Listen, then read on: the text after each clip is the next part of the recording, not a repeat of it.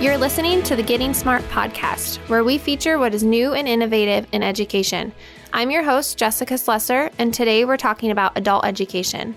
Tom, you recently spoke at the Arizona Department of Education's Adult Education Institute, where you got to catch up with Tom Arnett. Tom is a senior research fellow at the Christensen Institute, the disruptive innovation folks that helped popularize blended learning.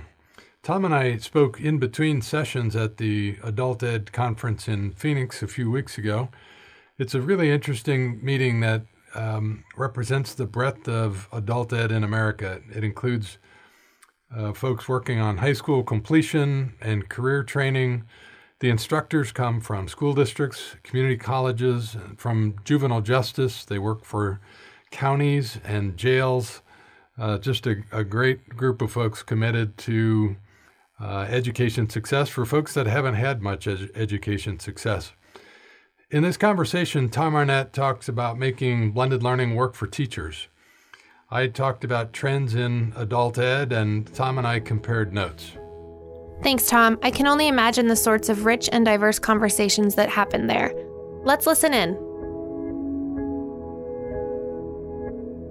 Tom, welcome to the Getting Smart podcast. Hey, thank you, Tom. Good to we're, be here. Uh, we're in Phoenix at the uh, at the Arizona Department of Education's Adult Education Conference, and uh, we're both doing a session today. You talked this morning about blended learning, but with an interesting twist on. We we often think about the learner experience, but you talked about the teacher experience and blended learning. Give us an overview of that session. Yeah, so I think a lot of a lot of the conversation does re- revolve around the learner about how do you personalize learning for the learner. Um, but as we look at blended learning and and what it takes to really get it to take off and get it adopted, the teachers play a critical role. So the session this morning was really looking at blended learning from the teacher angle, from trying to see how can blended learning help teachers get done the things they're trying to do, um, recognizing that you know in the past our education model has just kind of expected teachers to pick up the slack and we just keep adding more and more things onto their plate. And so teachers are trying to differentiate. They're trying to reach all of their students. They're trying to improve, improve their pedagogical methods. But there's only so much that they can do within a traditional model. Uh, so this morning we talked about how do you how do you help teachers uh, use blended learning to reallocate their time so they can really focus on the activities that have the greatest impact for their students so what's on the short list? What are the what are the three or four key ways that blended learning can improve a teacher's experience in the classroom?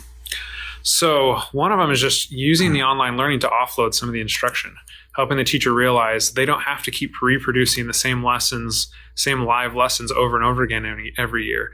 They can actually shift a lot of that to the online platform and then use their time to really focus on the things that make the biggest difference for their students, like giving high quality feedback on essays or projects, um, mentorship, helping students to take more ownership of their learning, um, and really also targeting where students' particular needs or particular struggles that aren't getting met online and, and focusing on those areas.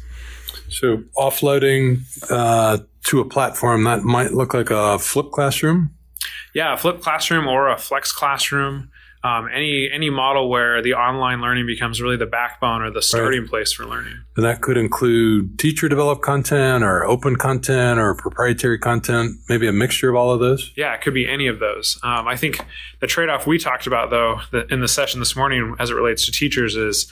Um, teachers teacher developed content puts an extra burden on the teacher to get it together and to to, to develop it. So um, trying to make sure we weigh the trade offs of using external content versus using content made by the teacher. So we're, we're at an adult learning conference. Was there anything unusual or specific to the topic of teaching adults, and particularly adults that that may not have been successful in a in a prior setting? Yeah, one thing in in particular, one of the people in the session raised was um, noting that a lot of the adult learners that this particular teacher works with um, are developing English literacy and may not have a lot of familiarity with computers. And so her question was, how do you how do you run a blended learning model where you've got new students coming in every day and you can't necessarily get them up to speed quickly online because first you've got to train them on how to use the device and how to even understand the menus on the device that are in English. Yeah, interesting challenge, right? Yeah. But uh, but certainly doable, right? Yeah, we, but but it, it is um, it, in some respects added benefit uh, that the learner would would get familiarity with uh, recent technology but a, a, a, new challenge if you're learning computers, the language, and a content area all simultaneously. Yeah. You know, the thing that we kind of settled on it when that question came up was that some blended learning models work better for that challenge than others. Okay. So, like a, uh, if the teacher is trying to manage a small group lesson and oversee online learning in the same room at the same time, it's really hard if you've got some students online that just aren't aren't that need extra support that aren't ready to just take the online piece independently. But we mentioned that you know in a lab rotation or in a in a flex model where the teacher isn't trying to manage a lesson while supervising online learning, that those types of settings can make it more doable. Uh, the other topic that you're talking about at this uh, Phoenix conference is on helping organizations adopt blended learning. So we have lots of really interesting organizations represented here um, high schools, colleges, um, community colleges, some NGOs that are in the adult ed space. So, as um, in in that session, what um, what kind of conversations will we have about deploying blended learning? Well, you know, the people that showed up at that session that I was leading, I think by and large seemed like your early adopters. They're the people that are enthusiastic about blended learning and want to run with it and take it to new heights and are here to learn more about how to do that.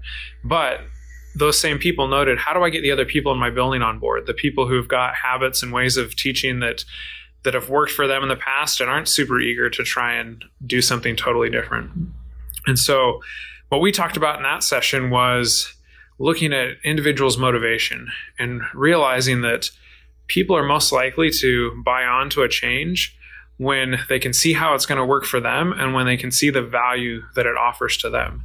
And so rather than trying to force people into blended learning because that's the new initiative, or rather than um, trying to sell people on blended learning as just a theoretical idea, as a concept, that really the best way to persuade those people and bring them along is to, to prove it to them, to develop, you know, among the innovators and the early adopters, help them develop proof points where they can go to their colleagues and say, look, you should try this, not just because someone said it's a good idea, but because I can show you here's how it helped me be a better teacher. Here's how it helped me reach my students.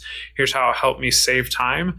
And I can show you how to do it. So it's not going to be as hard for you to adopt. Uh, so I'm, um, I'm talking about trends in adult ed here. And it, it's interesting that many of the topics that I'm talking about are things that uh, that you've addressed in your session. So my number one trend is um, online, mobile, and blended are kind of a foregone conclusion. That that was a quote from the NMC Horizon report that came out last month. Um, but it, it, seems like all of these adult ed programs are need to or um, are quickly adopting online blended and and particularly mobile. Does that sound right?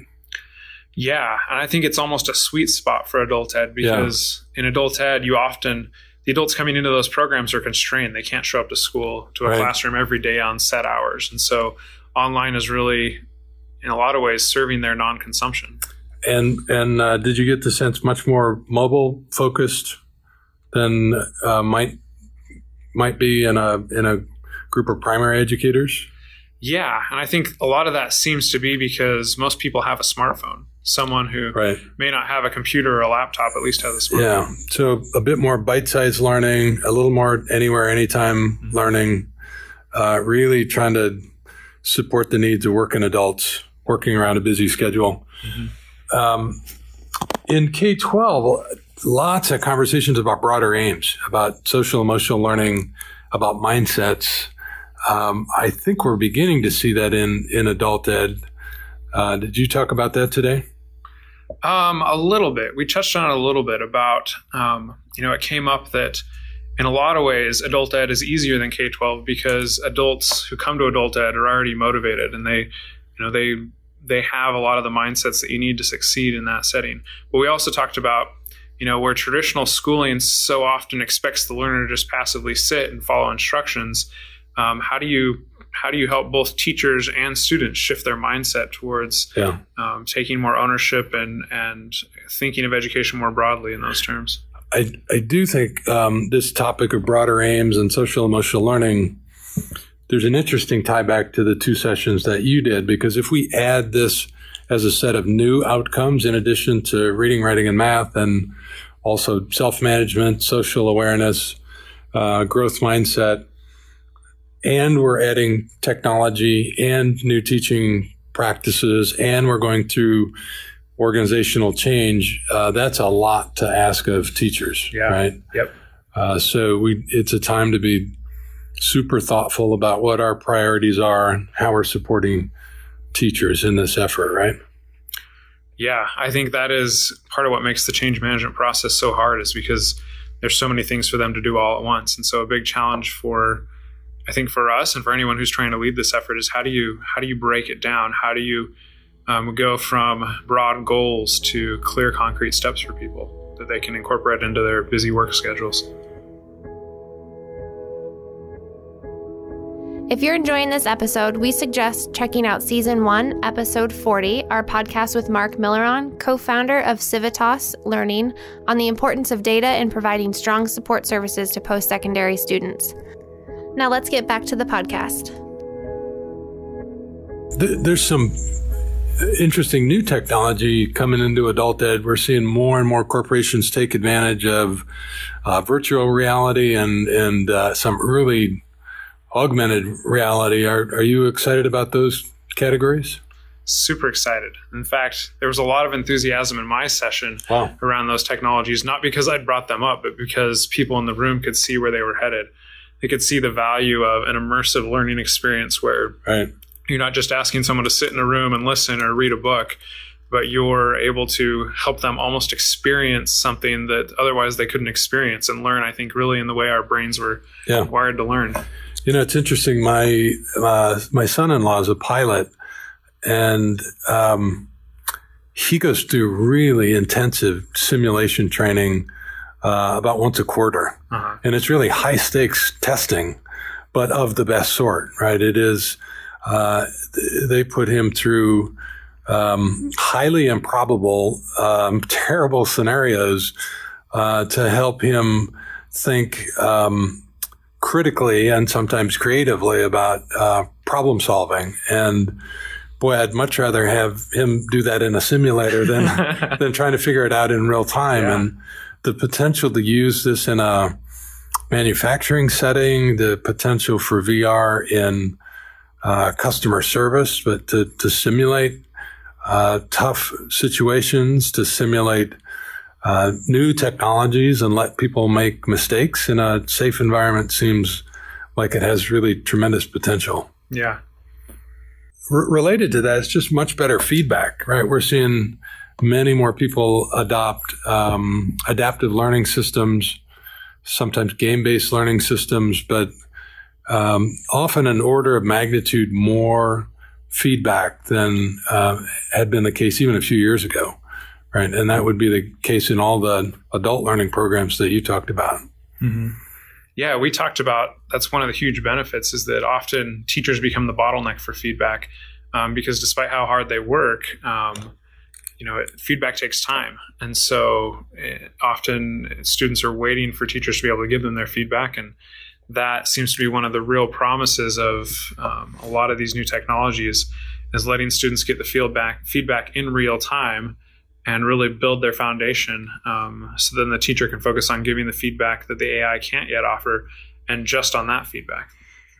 Let's talk about learner supports. Um, what t- tell me about your conversations uh, supporting adult learners in a in a blended setting. Is that important? What what does it look like? How is it different than it used to be? Mm-hmm. Um, now, when you say learner supports, you mean the the things that help the in class support and and out of class support, uh, and and I guess uh, when we think about learner supports, both academic and and sometimes connection to um, to family services, but it's uh, right? It's all those things that help um, struggling learners be successful. Mm-hmm. Seems like blended learning can help by, as you said, making more time for teachers to work with the, the learners that may need more help. Mm-hmm. So that would be real time in class, sort of dynamic support that is probably better than the pre blended days. Yeah. Well, I think of learner support being valuable on two really interesting fronts for adult learners. One is the front of helping the adult learner um, have supports that work with their lives, work with their work schedules, work with their family schedules. Um, and I think blended learning creates a lot of the flexibility they need for the support to work for them and not for them to have to conform to the requirements of the support. Um, but I think the other interesting thing along the lines of support is how um, adult learners really have uh, new opportunities to not just get academic support, but to build relationships with their teachers and um, have conversations about other things non-academically related um, because the time isn't so focused just on in, on yeah. teacher and student instruction. Well, let's drill down on that. Um, if blended learning doesn't improve relationships, then we're doing something wrong.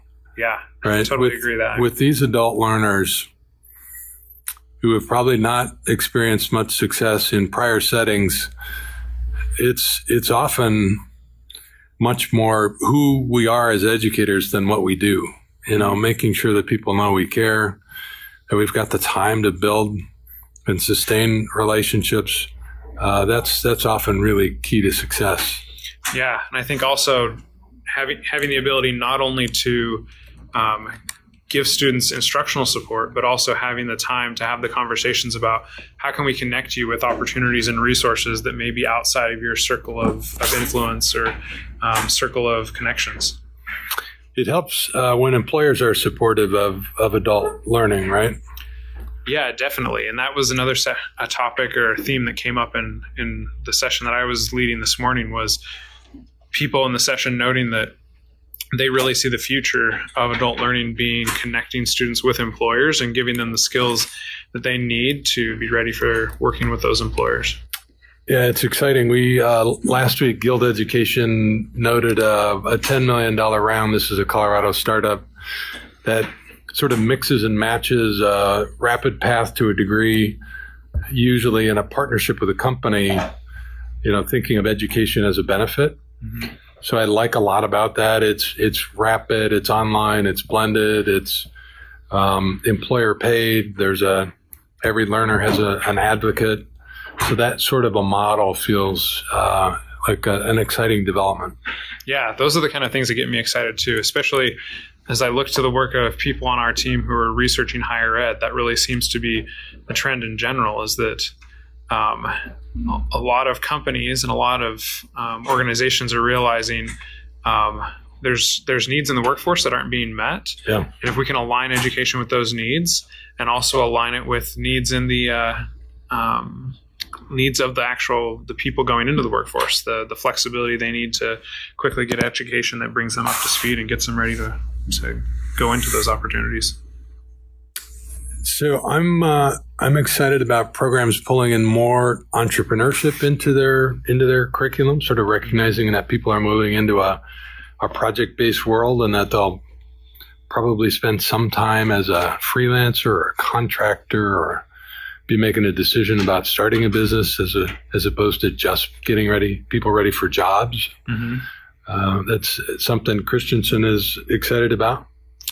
Yeah, I'd say I'd say that seems to be a uh, a really important trend. You know, it's a little bit anecdotal, but when I look at some of the people in my neighborhood, our next door neighbors, and um, one of my friends from high school, um, both come from recent immigrant families from uh, the Middle East, and you know they see clearly that for them the path to success for their families has been entrepreneurship. It's right. been finding small businesses that they could start, and I think the more that we can help people see that as a really viable, attractive opportunity as well is a great benefit to them. This is happening really, really fast, right? Uh, when you survey millennials now, they're sort of 50 50 on college, and, and many see um, entrepreneurship as, uh, as a much more viable, doable pathway to, uh, you know, a, a a family wage and I'm being a, a contributing citizen. So, how to help people enter a, a, work and learn ladder that might include uh, freelancing and